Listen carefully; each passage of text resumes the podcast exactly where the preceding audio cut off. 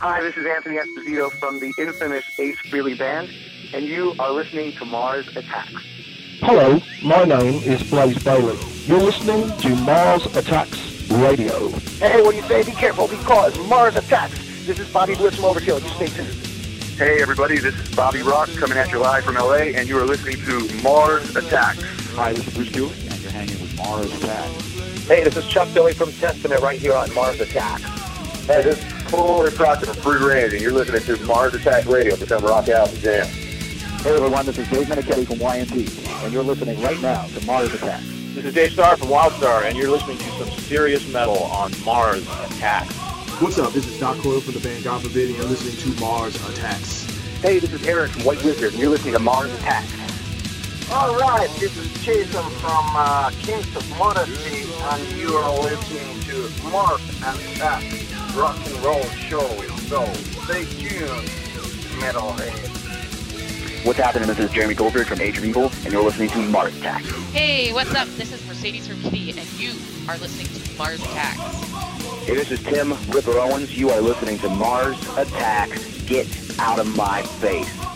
Hi, this is Robert Fleischman, and you're listening to Mars Attacks with Victor. This is Ron from Overkill. You're listening to Mars Attacks with my buddy Vic. Oh, yeah. This is Dave Silver. And Cy Taplin. And Sasha Cronin. And we're from Savage Messiah. And you're listening to Mars Attacks. Hey, this is Steven from I Wrestled a Bear Once, and you are listening to Mars Attacks. Hey, this is Sarah, and this is Ivy, and we're half of Kittie, and you're listening to Mars Attacks. What's up, this is Jack from the Endless Radar. This is Mars Attacks. Hey, this is Wolf from the Chariot, and you're listening to Mars Attacks. I'm Rasmus Gruberg from New Keepers of the Water Towers. You're listening to Mars Attacks. Rock on! Hey, what's up, everybody? This is Joey Z from Life of Agony, and you're listening to Mars Attacks with Victor. Rip it. Welcome, everyone, to a special episode of Mars Attacks. Uh, this episode will be our tribute to Peter Steele. And uh, let me just explain a little bit about how this episode originally came about. And I want to mention that we're not doing this to capitalize on his death. Um, we're doing this as music fans, and this is going to be released jointly by Talking Metal and by Mars Attacks. And let me set all this up for you. Uh, last month, I did a live show with John and Mark from Talking Metal while I was in New York, and uh, we had Joey Z come into the studio and talk to us. And uh, for those of you that don't know, Joey has played with Life of Agony, Stereo Mud, and with Pete in Carnivore. Um, being that there were rumors years ago of Peter Steele passing away, uh, the first person that I contacted was Joey, and just to see, hey, you know, uh, see how he was doing, thanking him once again for the interview, and saying, hey, you know, I've heard this rumor. Uh, do you know anything about this? And Joey wrote me a little later that day, and um, his response, I mean, right off the bat, he responded with, uh, yeah, Victor, it's true. Peter's gone. I will miss him very much. He was like a brother. And see, when we had him in the studio, he mentioned Carnivore for about a second. And you know, hindsight's always 2020.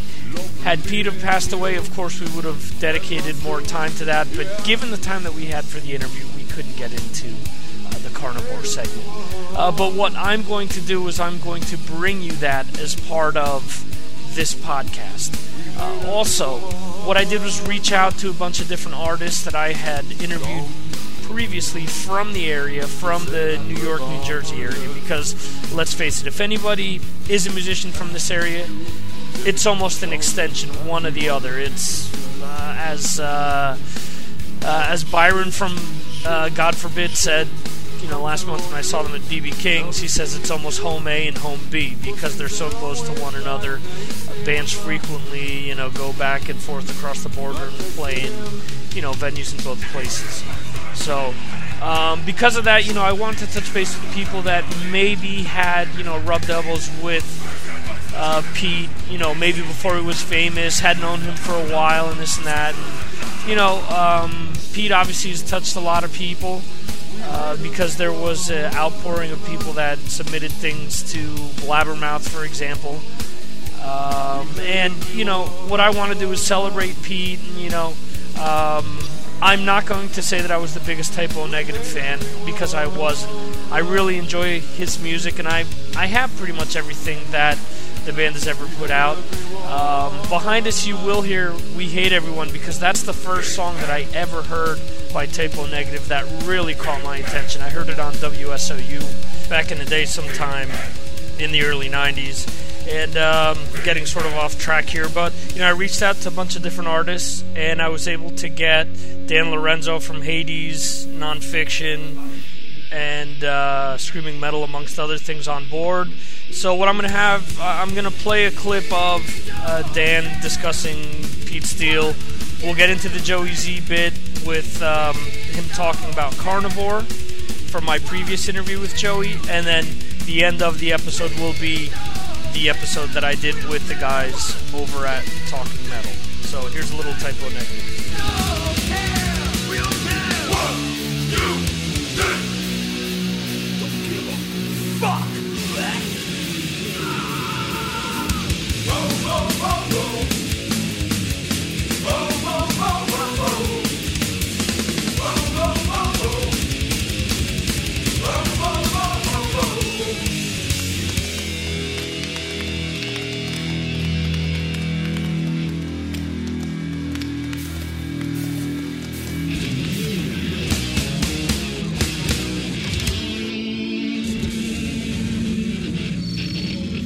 Well, I guess my earliest involvement with uh, Pete was uh, when he was in Carnivore. My band Hades would play with them at L'Amour, and Okay. this would be like the end of the '80s.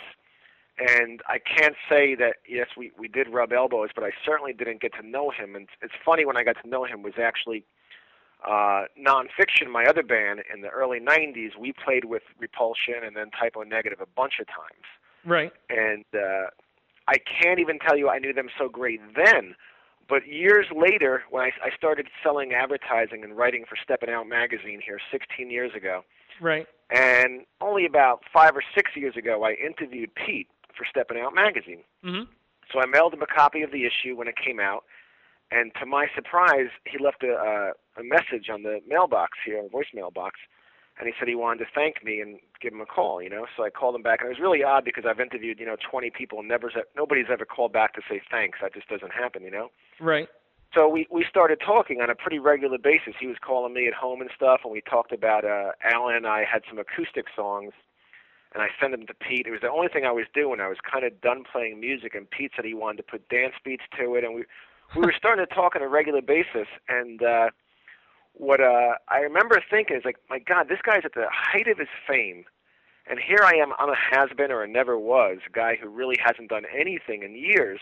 Right. And Pete Steele's calling me like almost every day for a while, you know. Right. Right. And it was it was intriguing to me because I think of him as a musical genius. I mean, I consider myself a great riff writer. Right. I can write lyrics and melody lines, but my strength is the you know writing guitar riffs. Whereas Pete Steele is all encompassing, or was all encompassing. He could write a song from the ground up and write stunning melody lines that are commercial and catchy, yet dark and heavy. Right. Um, and I, I was very intrigued by why is this guy re- reaching out to me. And I didn't want to say it when I was asked for quotes yesterday, Mhm. but the first two words that jumped into my mind was perhaps he was a lost soul, and I, I did not want to say that because I can't say I knew him that well, and my my conversations with Pete might have added up to only two hours over a lifetime, Right. uh, maybe three hours, whatever. But I saw Monte Conner from Roadrunner Records called Pete a lost soul, and I then said, yeah, I should have said that too. I have to agree. Like, you know, some people, no matter how well things are going, are never happy because there's there's something dark and sad in their heart, and no matter how good things are, that's just the way they're going to feel. And I think Pete was one of those people. Right. And did you come into any further contact with him after you guys had shared all these conversations on the phone and done the interview and everything? Well, not really, and I'll tell you why. Um, this might make me sound almost wimpy, but I mean, I was married at the time, and Right. as a married man, I believe in being faithful, and I kind of go to bed at 11:30 at night, and Pete would want to hang out and have me meet him in the city, like to see some band at midnight or whatever. Mhm. And you know, he lived in Brooklyn. It's like you know, it'd be an hour for me to drive there. and there's an element in the music business that I'm just not comfortable with. Um, and I didn't really want to enter into that realm. I mean, I've been around whatever goes on in the music business for my whole life, and I've always been uh, able to avoid it. Mm-hmm. But I just thought, you know what? Uh, this something I really want to get into? I'm married now. I'm happily married, and uh, is this something I really, you know, there's certain people that you don't invite into your life because you're afraid of the consequences. And not, I, I think Pete was a good guy and Mhm. a gentle soul as far as I knew, but I knew, the, I know the element around around famous rock stars has always had a darker element that I'm really just not comfortable being around, particularly at this Mhm. point in my life. Right. Um, Okay. No, so so that was that was about it. So that's why really after we talked for about three four weeks, and I I kind of said, ah, no, I'm not going to come out tonight. I just you know kind of went nowhere because I kind of wasn't pursuing it on my end, you know. Okay. Um, I know that a lot of people, you know, when sort of when the bullet is hot out of the chamber, you know, a lot of things start to come out. You know, um, a lot of people started saying, you know, he was a, a genius. He was a very big inspiration. Um, and that spur of the moment, right when you know uh, he died. Do you think that five, ten years from now, people are going to look back and say, you know what? Pete Steele was a genius. He was a big influence. Uh, those Type O albums really marked a before and after, not only for Roadrunner, but for metal and hard rock in general. Yeah, absolutely. There's there's certain music, and it's funny because I, like I said yesterday when I was asked for comments, I said I'm not generally into four minute songs. Um, I prefer the Kiss, Aerosmith, you know, three and a half minutes and get out of there. Right. But uh, Type O Negative songs to me almost like work, but I appreciate it so much. Mm-hmm. It's majestic, and like I said yesterday in my initial comments, um, although I think of myself as a great riff writer, Pete definitely touched upon things and had songs that you cannot just tip your hat to and say, "My goodness, this guy is really, really on another level." And as much as my pride almost bothers me to say that, there's certain people, whether it's Pete Steele or Jerry Cantrell or you know, you know Lennon McCartney, who I don't, I don't even, I only own one Beatle album, but you know they're on another level from you. Right. Um, and Pete is one of those guys, and I think as time goes by, it will prove to be even more true. I could tell you one other story that I'll remember from Pete when I was interviewing him. Um, I was talking to Pete about the future, and he was telling me at the time how he was a much happier person when he worked for the Parks Department, which I can sort of understand that because right now Bobby Blitz will call me or Ron Lipnicki from Overkill. They'll call me from on, being on tour. Right. And a little part of me really wishes I was out there with them promoting my music on tour in a different city of the night. But the real me, who's living in reality, would rather spend the night with my wife watching Family Guy and going out to dinner and going on some vacations than being in a different city every day. Right. But I was talking with Pete about the future, and I said, "Well, Pete, you know, something regarding the future." And he said, "Oh, you know, well, we'll cross that bridge when we come to it." I said, "Or in your case, you'll jump off that bridge when you come to it." And he said, "I like that. Can I use that?" so I'll always remember that, you know. That's great. And uh, my only last involvement, my last involvement with anybody from Type O Negative was um, the drummer Johnny was emailing me saying, "Hey, uh, you know, he'd like the Curse CD. Maybe we should jam some someday with Blitz." Mhm. And uh, then he told me that Pete moved to the Poconos and they were looking for a rehearsal studio. This is just a few months ago. Looking for a rehearsal studio between Brooklyn and the Poconos. And I I, had, I knew two guys named Dave, and they ended up rehearsing at a Fox Studios before their last tour Mm-hmm. and uh, the owner from Fox Studios was very freaked out by the Type O Negative lyrics. His daughter was a big fan, and he almost didn't want the band in there. But then he had some conversations with the band. They they rehearsed there, and he was telling me how they were just nothing but gentlemen, you know. Huh. Cool. Yeah, I, I mean, everyone that I've spoken to or come in contact with, uh, both as fans or uh, you know as part of the industry, have commented the same thing. You know, have all said that uh, the guys were all very approachable. They were all down to earth, and Yeah. um, you know, and this is before all of this happened. Like I said, when when we interviewed Joey, he was you know saying how you know. uh Pete was very genuine. He was very kind, but at the same time, he could pretty much roll with the punches and come up with, you know, things on the spot. He was very witty, and he was he was saying that he was great at coming up with lyrics just out of left field. They'd come up with a riff, and you know, the lyric would be there. So Sure, Victor. I mean, he, he really he was a tortured artist, you know, and sometimes you have to uh, have a heart or a brain that makes things real dark for you to create such beautiful art. You know.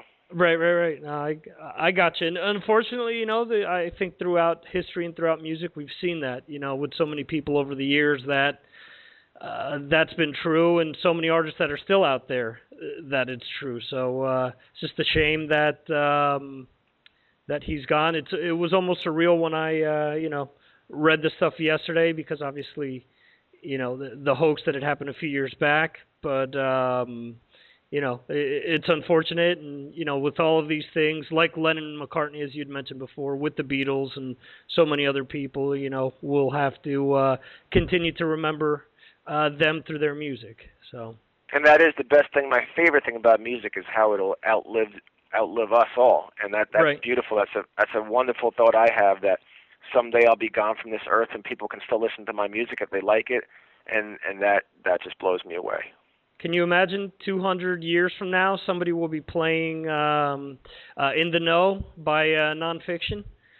I cannot even imagine 20 years from now, but time goes by real quickly, and and things happen. Like you know, we're doing the Hades shows now, our our 25th anniversary, and it is mind blowing how quick time does go by, Victor. Right, and um, you guys are going to be out what? Keep it true this month. Uh, yeah, actually, next week we're at Keep It True. We're playing Dingbatz on Wednesday, April 21st, and we fly to Germany the very next day if the clouds from the volcano in Iceland don't prevent us from doing so.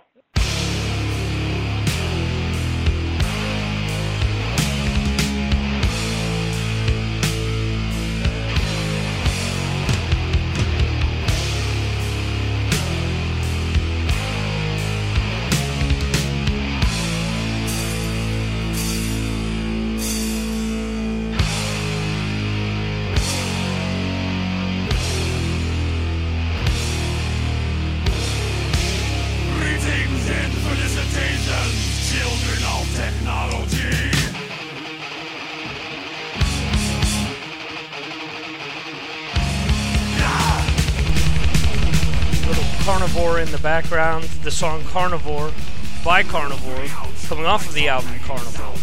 I want to thank uh, Dan Lorenzo for coming on with such short notice and talking to me about Pete and his interaction that uh, he had with Pete over the years.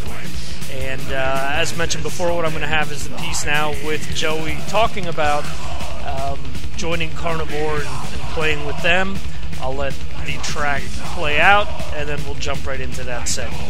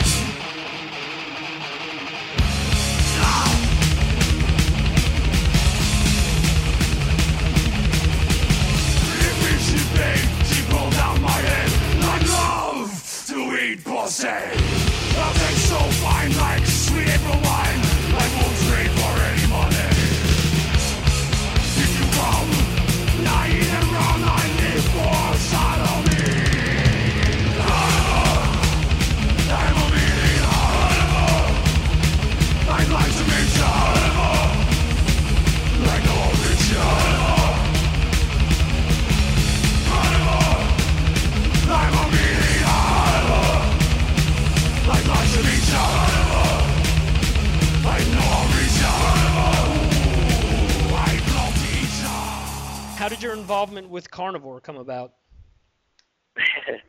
well, Peter Steele, uh, you know, so one evening I got this crazy phone call. I didn't even believe it was Peter Steele because I haven't heard from him in about seven years. Right. But I got a phone call from this this man who, who happened to be Peter, asking for me and saying he was Peter Steele, and I said, "Yeah, right." Like I thought it was someone playing a prank, you know, changing their voice. Mm-hmm. And then, you know, although Peter and I have been friends for many years, he just he never called. You know, we never really talked on the phone or that that type of relationship. Um, but it was him, and and he said, uh, you know, basically, uh, I have a proposition for you. I'm putting Carnivore together, and I'd love for you. You're my first choice in uh, in player.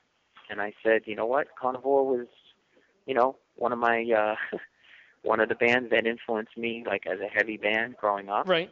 And you know heavy wise and and, and groove. And um yeah I'd, I'd love to do it. You know, get up there and be a maniac. So I took it on. And it was a lot of fun while it lasted. And uh you know it hasn't gone away but Peter's very very busy with Type O Negative. Right. and I I I reassured Peter that any time that you know he has that bug in his you know that bug in him to make carnivore happen just to reach out and and we could talk about it and uh, see if it works out with everyone's schedules and I think that's mainly the the thing is is when it works out with uh everyone's band schedules you know Right. so um it's still there though Cool. So we we could possibly see something in the future then. Yeah. Okay. Yeah, I wouldn't say that the band is, is it's a done deal. It's uh again, we never closed a book, a chapter on it or anything, and uh Peter's never he never gave us the word that it's uh, a done deal. Right. So, you know, you could possibly see something happen in the future with that. Cool.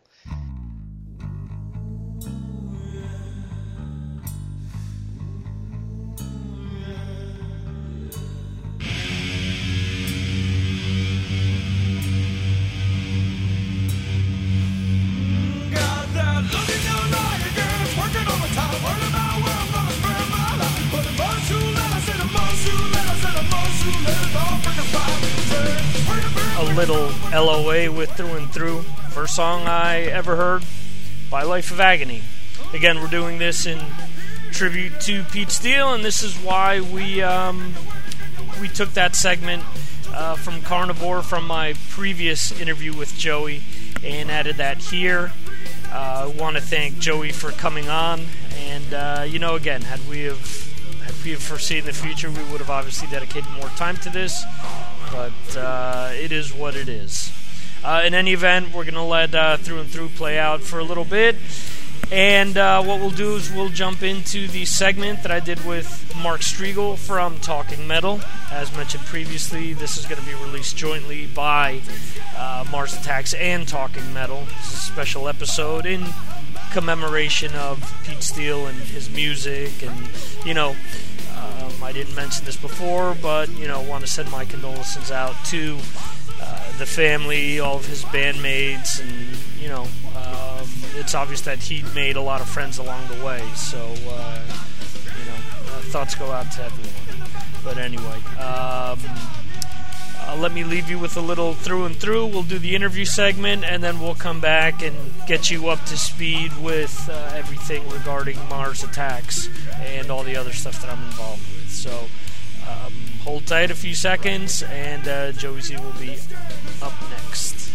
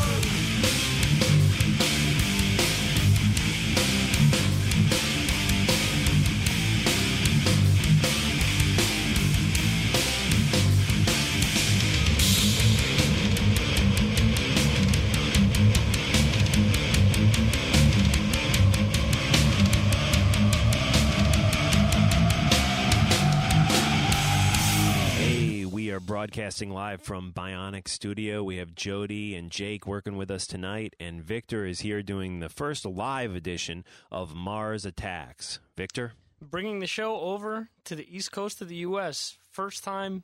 First time in the States actually doing a show. So, usually, uh, for those of you not keeping track or keeping score, usually do the show from Spain, interview people like Joey Z uh, over the phone, and later bring it to you guys uh, over either Mark Strigl Radio or via podcast format. Congratulations, Victor. Thank you, on Joey. the Mars attacks in the U.S. Thank you, thank you. We have Joey Z in studio, as Mark had mentioned before. How you guys doing?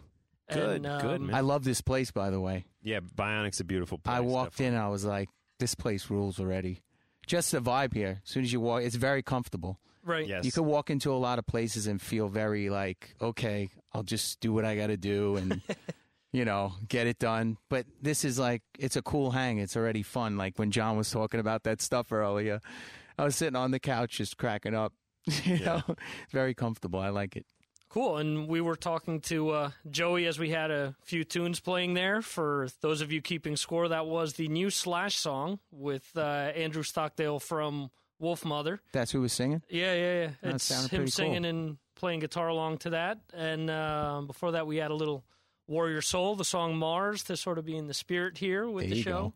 And um, and as far as Joey's concerned, we had him back on the show back in November. We were about to, or I'm sorry, Life of Agony was about to do the 20th anniversary shows right. over at the Starland and at the Highline Ballroom here. And um, how did that all go down? Well, uh, that's funny. Just mentioning that interview you did. I was in Macy's. No kidding. That background noise you heard Right, right, right, right. was a security guard bumping me, saying like I was on the phone forever, sitting Right. at where you try on shoes. Right. And uh, the security guard kept walking by me like every time, you know, and he kept looking at me like, "What is this guy doing here?" And finally, that- so that noise anyway in the background was that was Macy's, by the way. And and here I was thinking, all right, Um, he's at some production meeting no, or no, something, you no. know, something for the studio. I had and- I had a I had an allowance, so I wanted to buy a new pair of shoes, which I'm not wearing right now. but anyway, um, the Starland Ballroom show went great. We actually uh, recorded it, Right. Uh, uh, audio, just an audio recording. I'm sure plenty of people got a lot of footage on their uh, video phones because I saw a lot of stuff online, which was cool. right. Um, but we're gonna put that out on vinyl only. Oh, okay, Oh, cool. Which would be really cool. We thought just do something special. Like Mm-hmm. we know there's a lot of uh, vinyl collectors out there that want you know some cool special vinyl things. It's going to be limited. Every single one is going to be signed. Okay. So we plan. We have the uh, the the recording. Excuse me. Okay. And it's being mixed right now. So hopefully that'll be out by the summer or something like that. Cool. And we're going over to Europe. Um, I'm actually leaving Wednesday. Mhm. Uh, today I'm leaving the 31st. So yeah, Wednesday, and we're going to do River Runs Red. Uh, shows in its entirety. River Runs Red, for all those who don't know, is Life of Agony's first record. It kind of just, I don't know, put us on the map, you would say, right, Victor? Right. Like, Mhm. uh, it became like a cult type of following for that record. People, I've had people crying on my shoulder. It, it, it's very special to us, you know. Roadrunner release? Roadrunner, Yeah. yeah. They released our first three records. Um, River Runs Red just became one of those records that people just cling to. I I don't know if it brings them back to their uh, teen years or it, it, it helps them relate or think about things that you know were in their lives at that time or affected them at that time. It, it was a record that helped a lot of people. Right. So we're we did that at Starland. That's the uh, vinyl I'm talking about, and Right. um, and we're going over to Europe to do three shows, which two I believe is sold out already, which we're Okay. blown away by. We're actually going to record again a CD and a live DVD. Okay. Ice Cream Records in Europe approached us, said we'd love to record this in Belgium. We're doing a big show in Belgium, and there's a studio at this venue. The place holds about 2,500 people, Okay. and above the venue, there's a Pro Tools HD Oh, full blown cool. studio. They're going to record the show. They're going to have a full camera crew there. So I'm sure we're going to get a killer. And I'm mixing it at my studio. Okay. Um, and uh, I think it's going to be great, man. I'm really looking forward to it. I believe that is either the first or second show. So either Friday or Saturday of next week, I'll be recording that in Belgium. Wow. Very cool. So it's going to be very exciting. I mean, we're we're all pumped. We've been rehearsing like crazy, just right. making and sure you we're rehearse at your studio? no, I actually we have a couple of times, and so does Carnivore, which we could always talk about that later. But um, we have a studio in New Jersey, Okay. uh, in uh, Jersey City off 440. Okay. Um, and we just have a monthly room there that we keep a lot of our touring right equipment okay. and and Gotcha. we we've been going crazy there though, like making sure the material is nice and tight and we're sharp for this because you know this is something that's very important to Sure. us. You know. Okay, and you guys are just doing River Runs Red, or are you doing No, other we'll do- afterwards? Yeah, we'll we'll we'll do the River Runs Red. It's an entire in its in its entirety. It's a tongue twister a little bit for me at least. Italian guy from Brooklyn.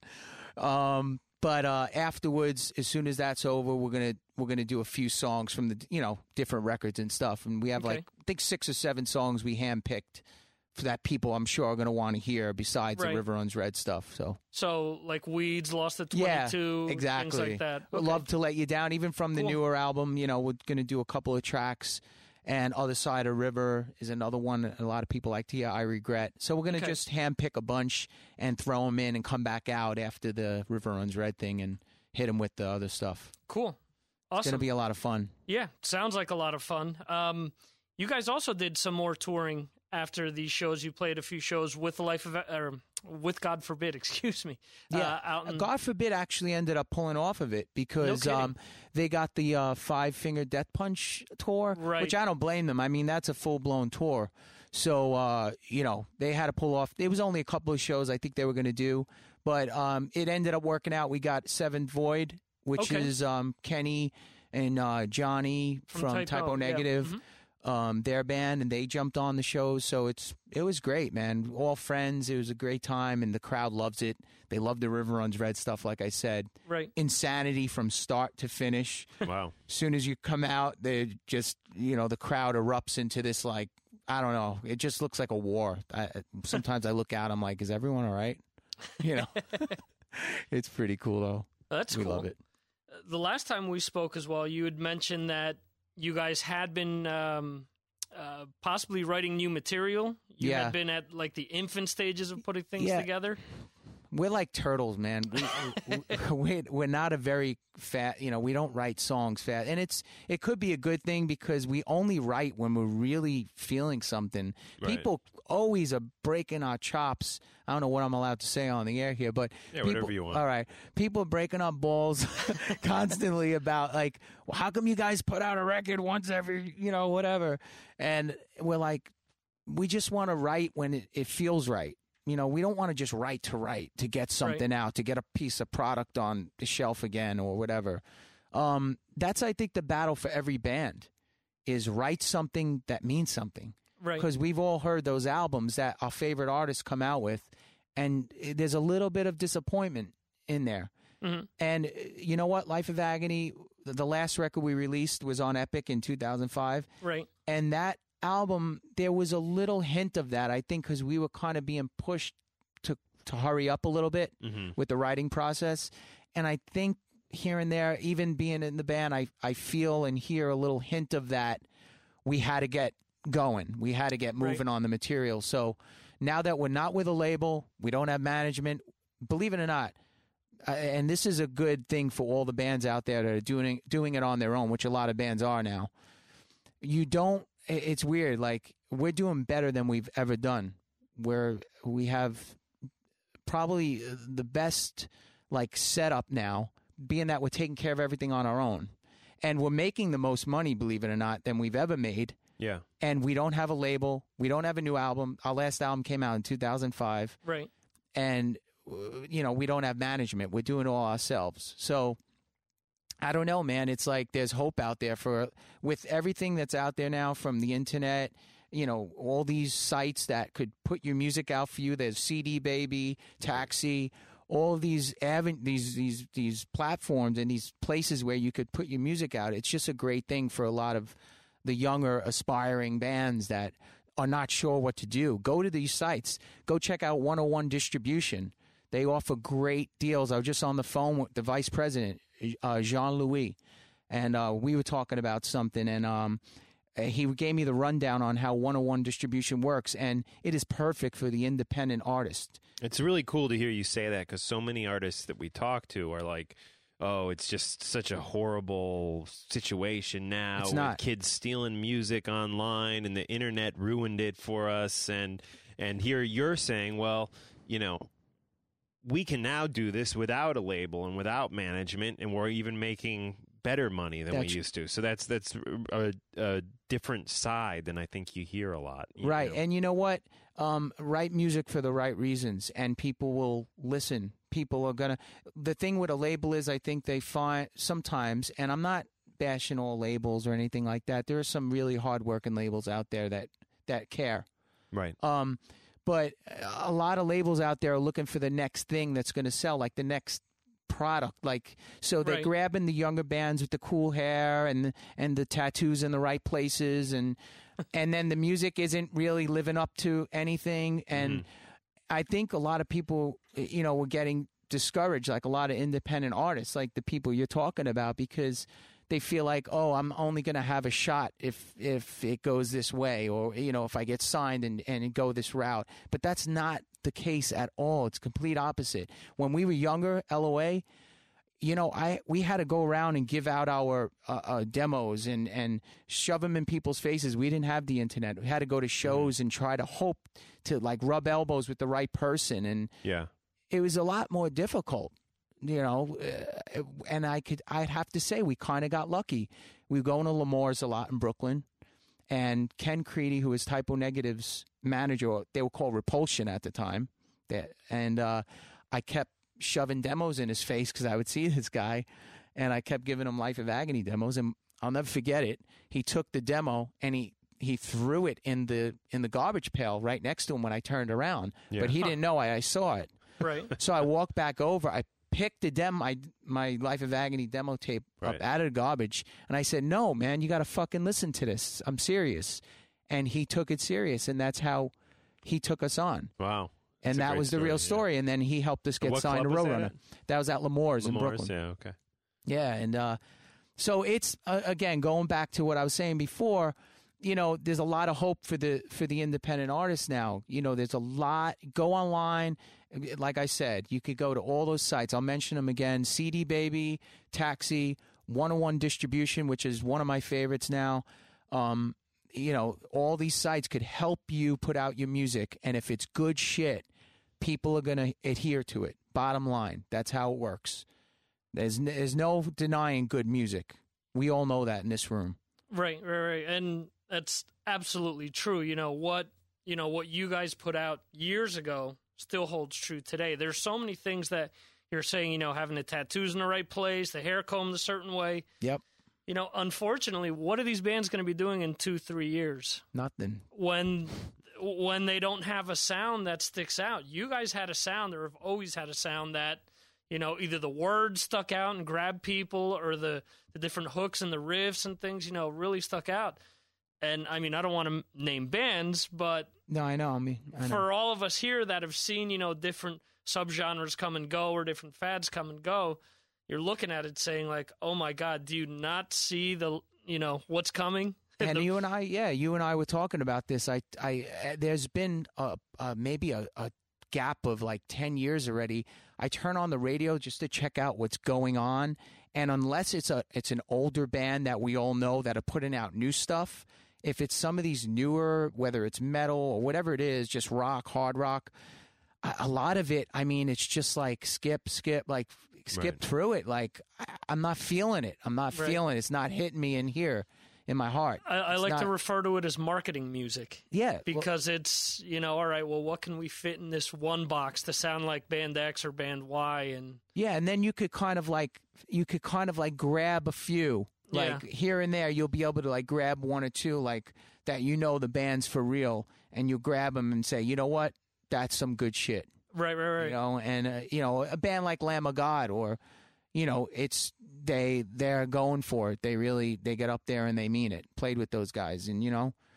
So you know it's out there. There there is good stuff out there. It's just very hard to find lately. Cool. And go ahead, Mark. Oh, I was going to say not to not to only talk about Life of Agony because I know there's other things we want to touch on here. But Sure.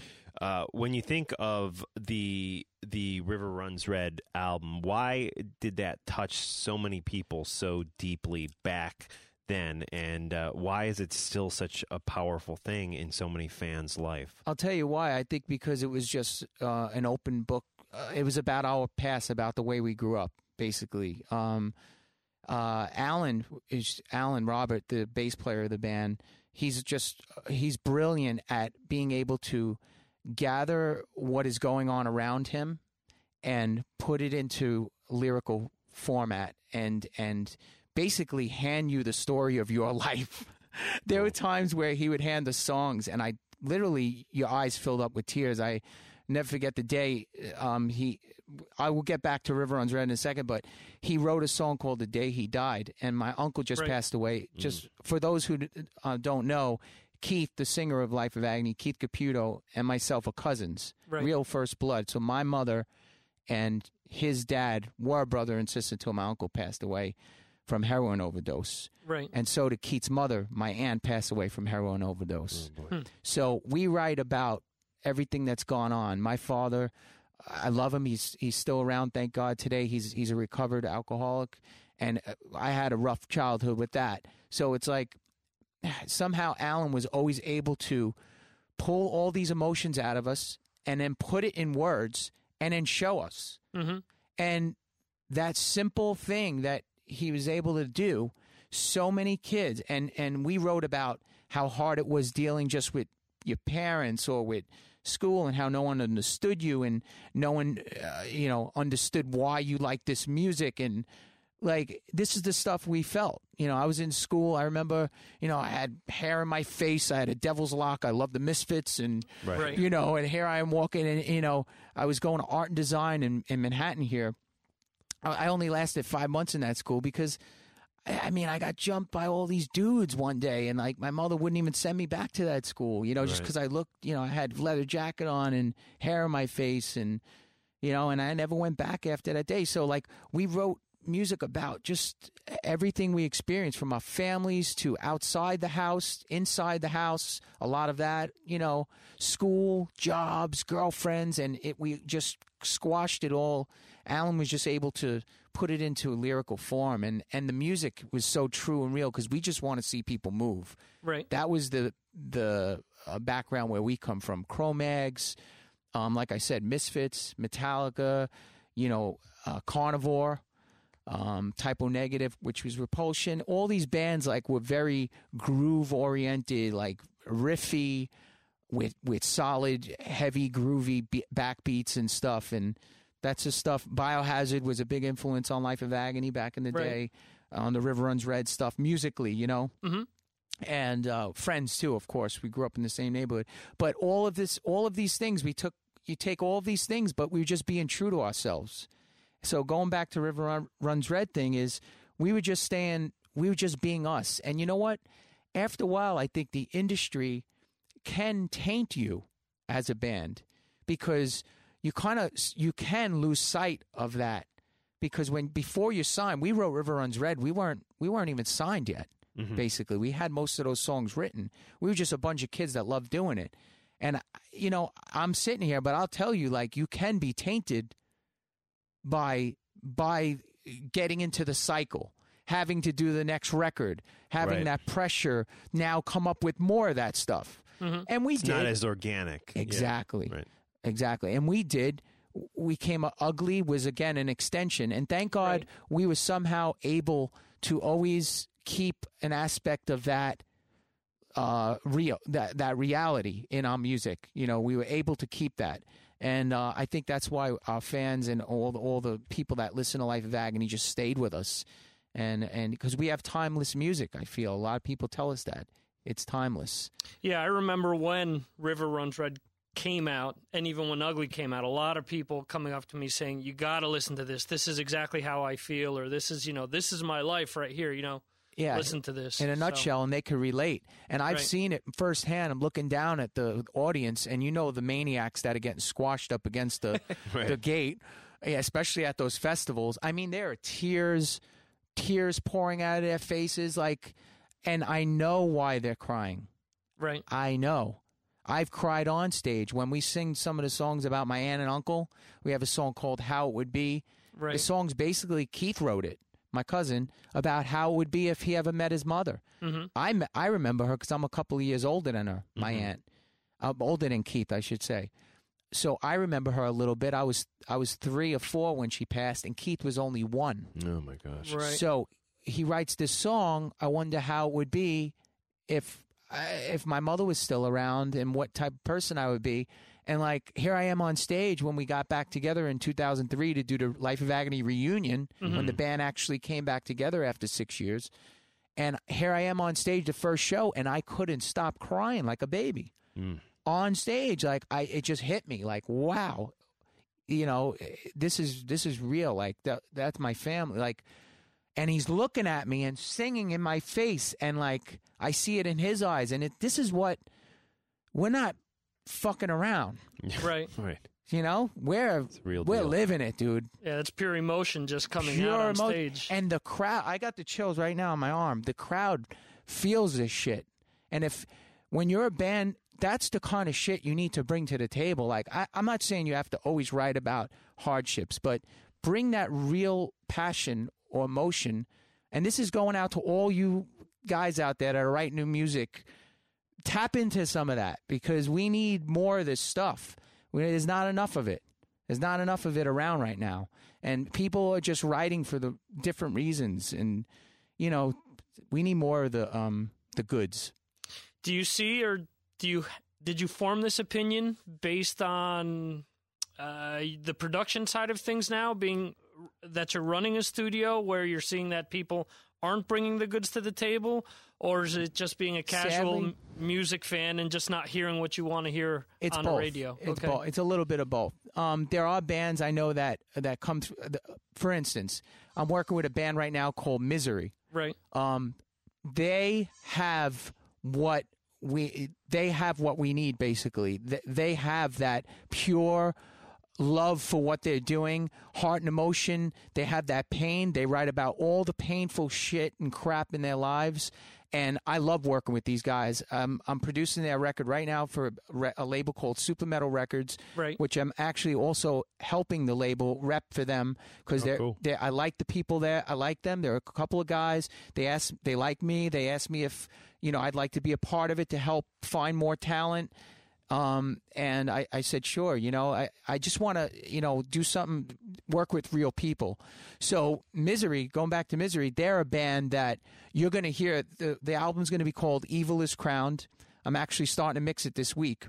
Cool. Okay. We recorded at Systems 2 where I did River Runs Red. Right. The band, the guys in the band are, are big uh, LOA fans. They love, they they know the whole history and they great guys. So they wanted to do the the record at Systems Two, where we did River Runs Red, which I thought was a killer idea because it's full circle for me. Do they have Go- a similar sound? To well, they have aspects of that in there, but they're a lot heavier. They they have a, they're like more of a if you combine Life of Agony with Pantera and like Lamb of God, like cool. They have it a really hard metal. Like they- they're gonna they're really gonna do well, and I'm Cool. glad I'm part of the team to to adhere to a band like that that I believe in, and um so but then going back to what you said yes i do see a lot of that like i do see a lot of bands coming in that just want to be in a band and i want to uh, uh, do it with you know for a living and it's cool i get it you know i get it being in a band is cool but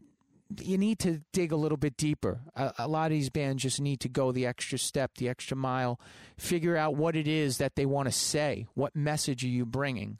You know, kind of like when there's not a message there, it's kind of just this big gray matter piece of matter that I'm just looking at like I'm not I'm not feeling it. Like Right. some cool riffs, some cool vocal ideas, but where is the message? Like what Right. what, what are we saying here? Yeah, there isn't a complete package. It's Exactly. just sort of there. You know, it's all right, but there's nothing that just sticks out to you to say, Exactly. all right, cool, this this hooked me in. and that's So- why I like Misery because I feel like uh, they they they bring something real to the table. They they look like they look like maniacs that they want to play some hard crazy music.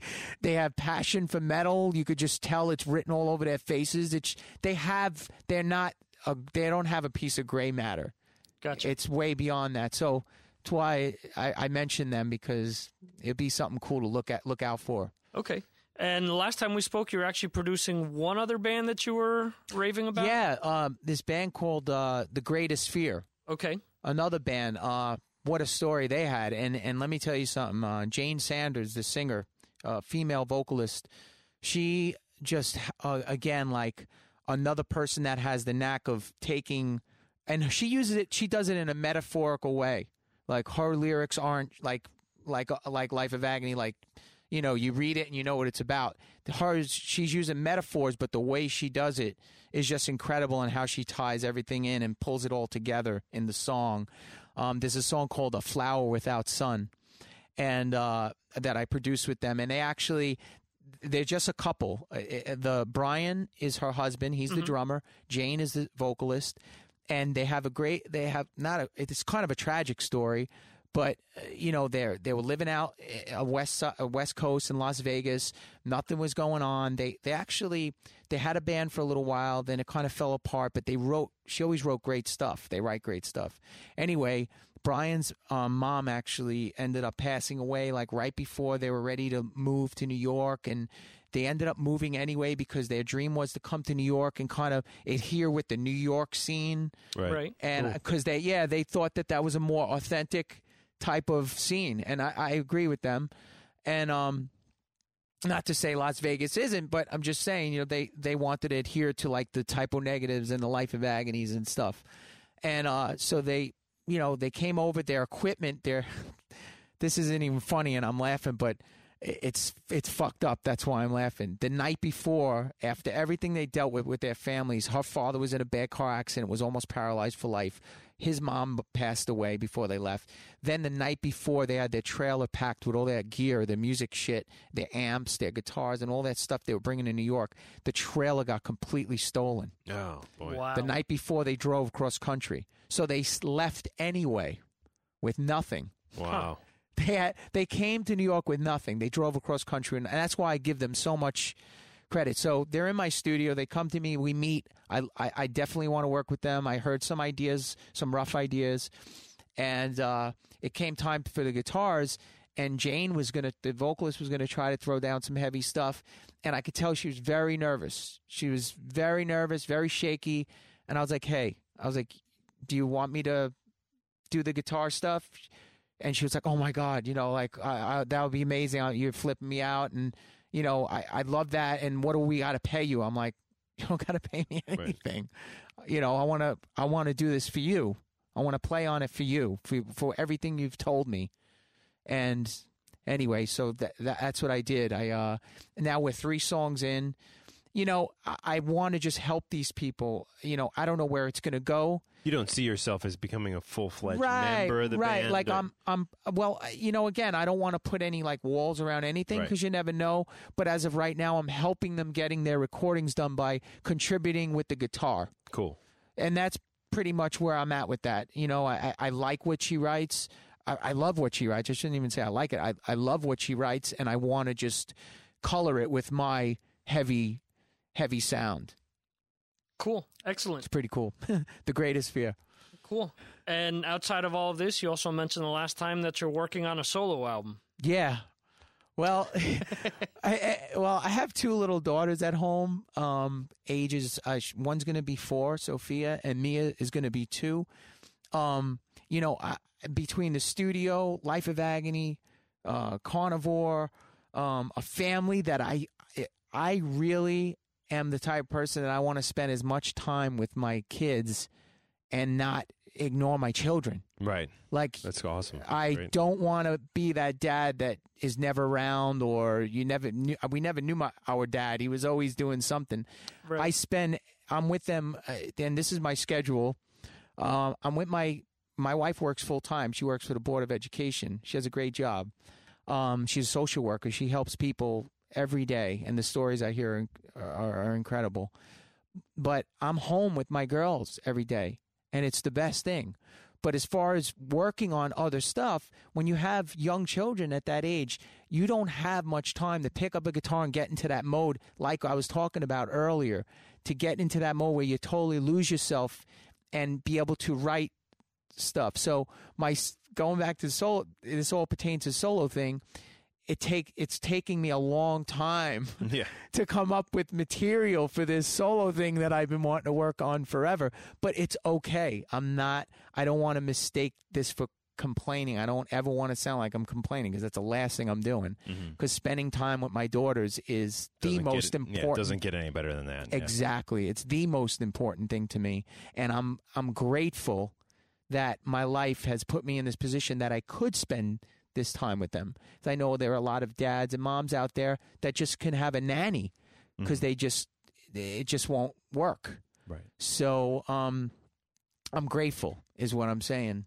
I'm grateful that I have this time 5 days a week to spend with my little girls. And they're And- two years apart. Or- yeah, exactly. Almost uh, by one month. Yeah, the two their birthdays are coming. Um, Mia will be two, April 10th, and Sophia will be four on May 9th. Oh, cool. So I'm, uh, you Well, know, it's the best. Thank That's you, awesome, yeah. thank you. It's the best thing in life, and it's changed my life all for the better.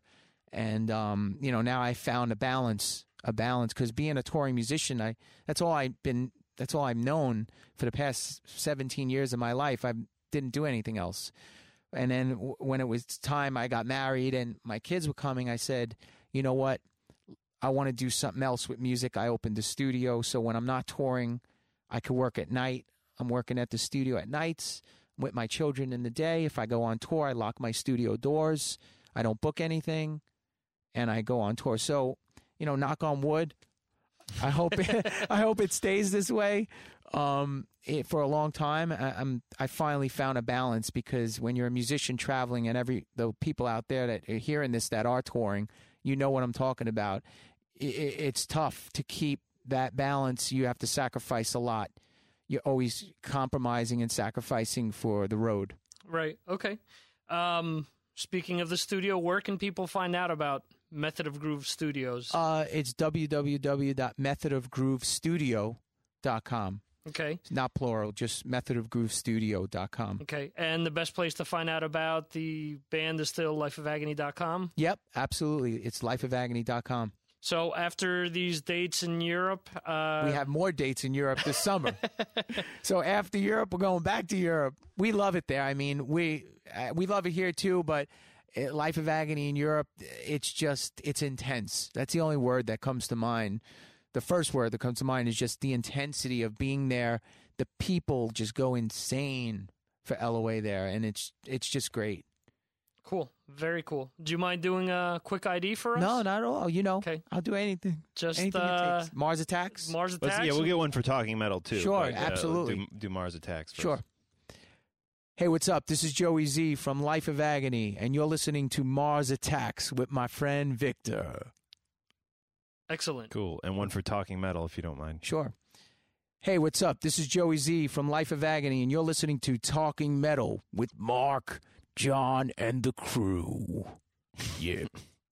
That's great. And before we go, you were telling a great uh, story about one of my favorite guys, Ozzy Osbourne. Yeah. Before we went on the air here tonight, Life of Agony did uh, a tour, which was, um, I guess, like Ozzy's first. Ozzy retired, right? And then yeah, he came he- out of how retirement. many times did he come back? Yeah, but that was one of his comebacks, Right. Uh, or, or, or you know, uh, where he emerged out of quote unquote retirement, and he took you guys out. Um, Korn. and Korn. That's right. Uh, and I, that was, I think, Joe Holmes was a guitar. That's player on right. that- on that, tour. Joey, um, uh, Geezer was on that tour. Yeah. No Uh, kidding. there was, I had one of the coolest moments. Randy Castillo, Who passed we, away, yeah, yeah. uh, Right. m- May may his soul rest in peace.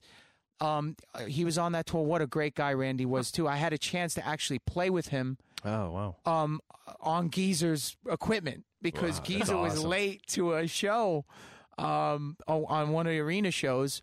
And I happened. To, I always watch Soundcheck because I just thought it was awesome being on this. This is my first arena tour. It was 1996. I was uh, how old am I now? I'm 38 years old. It's 2010. I guess I can't do math that quick, but I guess I was 24 years old. Right. Um, so here I am, and 24 year old dude on Ozzy Arena tour, and uh, anyway, I watched him every day, sound check everything, and uh, Joey Holmes was like, "Well, where's Geezer? You know, Geezer's not showing up for a while. We need to check." Joey. Uh, Joey was a great guy. He looks at me. He's like, "Hey, Joey Z, man, you could play a little bit of bass." I was like, I think I can manage. Yeah. and he's like, come up here, man. Come play with us. And uh, I jammed with them, with Randy and Joe. and Just like random jamming, or were you guys actually no, we playing played, a song? I had I played Crazy Train and Paranoid oh, that's awesome. on bass. yeah. I can't tell you how it turned out, but Yeah, yeah. I, I don't know if I played all the right parts. Yeah. But I think I was just like a kid, like at Christmas morning. I, I was just up there, just like, I can't, this is amazing. Like, I'm playing Geezer Butler's rig and I have his bass and I'm jamming with like Joey Holmes and Randy. And it was just, it was just an experience. Well, that's a great story. It's not the story that you no, told no. before we went the on story air. but yeah. before, uh, uh, I, what I was telling Mark and, and Victor and the guys here a little earlier was uh, the kids, Jack and, and Kelly and, and Aimee, were young then. You know, you got to imagine a lot younger, and uh, they, you know, they had a nanny on their bus, and they they wanted to play video games in color. They had like all kinds of art art uh, supplies and stuff, and uh, and Jack had asked his father, could, "Hey, Daddy, could Joey ride the bus with us tonight? Could we give him a bunk and he can color with us and play video games?" And and uh, and I, I was like, "I'd love to, of course, you know." And then uh, Ozzy pulled me aside. he pulled me into one of the side dressing rooms. He's like, "Hey, Joey, let me ask you a question." I can't do his accent that great, but uh, he's like, "You're not going to bring any drugs on the bus, are you?" I'm like, "Ozzy, have you lost your fucking mind?" of course, I'm not bringing drugs on the bus. You know, uh, what are you crazy? I don't. I'm not, I don't do drugs. First of all. And uh, it just was funny that he would actually pull me aside and ask me if I was bringing any drugs on the bus with his like, you know, kids. They were like eight years old. They- Right, Like, yeah. it just, but that's being a dad, and Oh, I don't yeah. blame him. You know, here you are on a tour with a bunch of guys. He hardly knows me. He Yeah. sees me around and catering and and and Sharon's sweetheart. You know, we see them around, but. You know, they didn't know who was going on the Yeah, bus sure. with their kids. You know, Just what I'm wanted to be be careful. Right, sure- exactly. yeah, and he so- just was making sure. But it was funny. He actually asked me if I was going to be bringing any drugs with me. That's Uh, a couple but- great stories.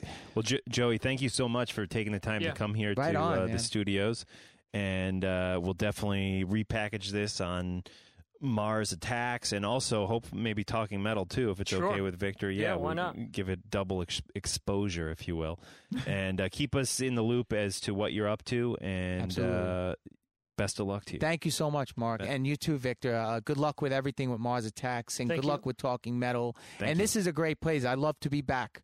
Okay, well, hopefully you I'd will love be. to come yeah. back, 'cause Yeah, I we'd like love you to have you back. Definitely.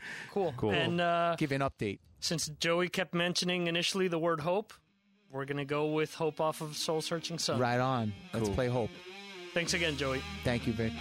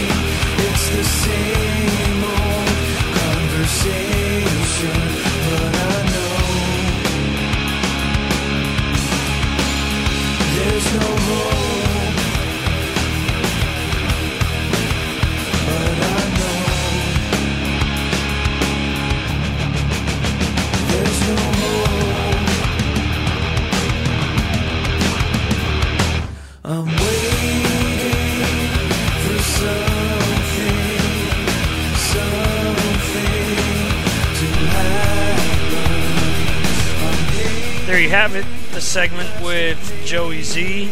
And uh, as I mentioned during the live show, followed up with Hope coming off Soul Searching Sun by Life of Agony, a band that I truly love, uh, a band that I have all of their albums and uh, don't think that there's a bad one uh, in the lot.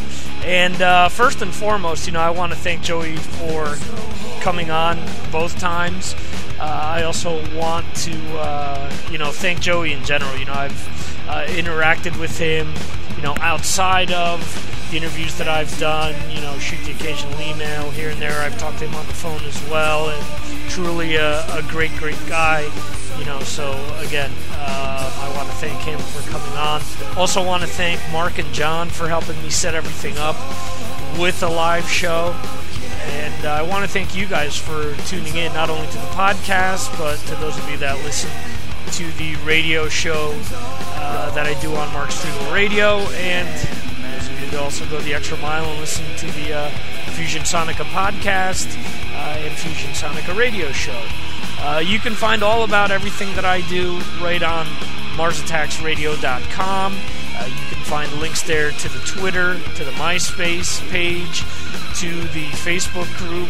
Uh, don't be, uh, you know, ashamed to sign up for anything. More than happy to, uh, you know, welcome you guys on board. And um, also want to mention that, uh, you know, I am doing some freelance stuff for Metal Army America. Check that site out very cool. Has all types of uh, interesting tidbits regarding metal. Uh, switches up content on a daily basis, uh, adding reviews and uh, well, album reviews and concert reviews. So far, have a review for uh, an album that Raven just put out. I'll just um, leave it at uh, you know check out what I wrote up on the site. You know, decide for yourself. You know, these are my opinions. Obviously, you're entitled to um, whatever uh, opinion you have uh, regarding these these albums that I review. So I have reviewed uh, the Brian Posehn album as well. Thought it was uh, rather entertaining. And uh, again, check out Metal Army America. Check out Talking Metal and check out the Talking Metal Wire. You know, every time uh, one of these new uh, reviews go up or I do something new in Fusion Sonica uh, or Mars Attacks, I do add things up there on the Talking Metal Wire. Uh, you know, just a few little uh, quick words just to keep people in the know of what's taking place. And again, you know, check out uh, Mars Attacks. MarsAttacksRadio.com, MarsAttacksRadio.com. I'm sorry. If you go to MarsAttacks.com, you go to the Set for the Movie. But uh, in any event, thanks again for listening, and thanks to everyone that was involved in making this such a special show. Again, Joey Z, uh, Mark Strigl, John Astronomy, and Dan Lorenzo for coming on such short notice, and you, the listeners, for checking this out. Uh, if you want to leave me any questions, comments, or concerns, or suggestions, if you think that I'm rambling too long here, as some have mentioned, um, send me an email, victor at marsattacksradio.com. Thanks again for listening. In the background, some more Life of Agony. This is the day he died. This is a track that Joey discussed uh, during the interview. And uh, we'll leave you with that before closing things up. Thanks again for listening. Long live the memory and music of Pete Steele, Type O Negative, Carnivore, and everything else he was involved in. See you next time.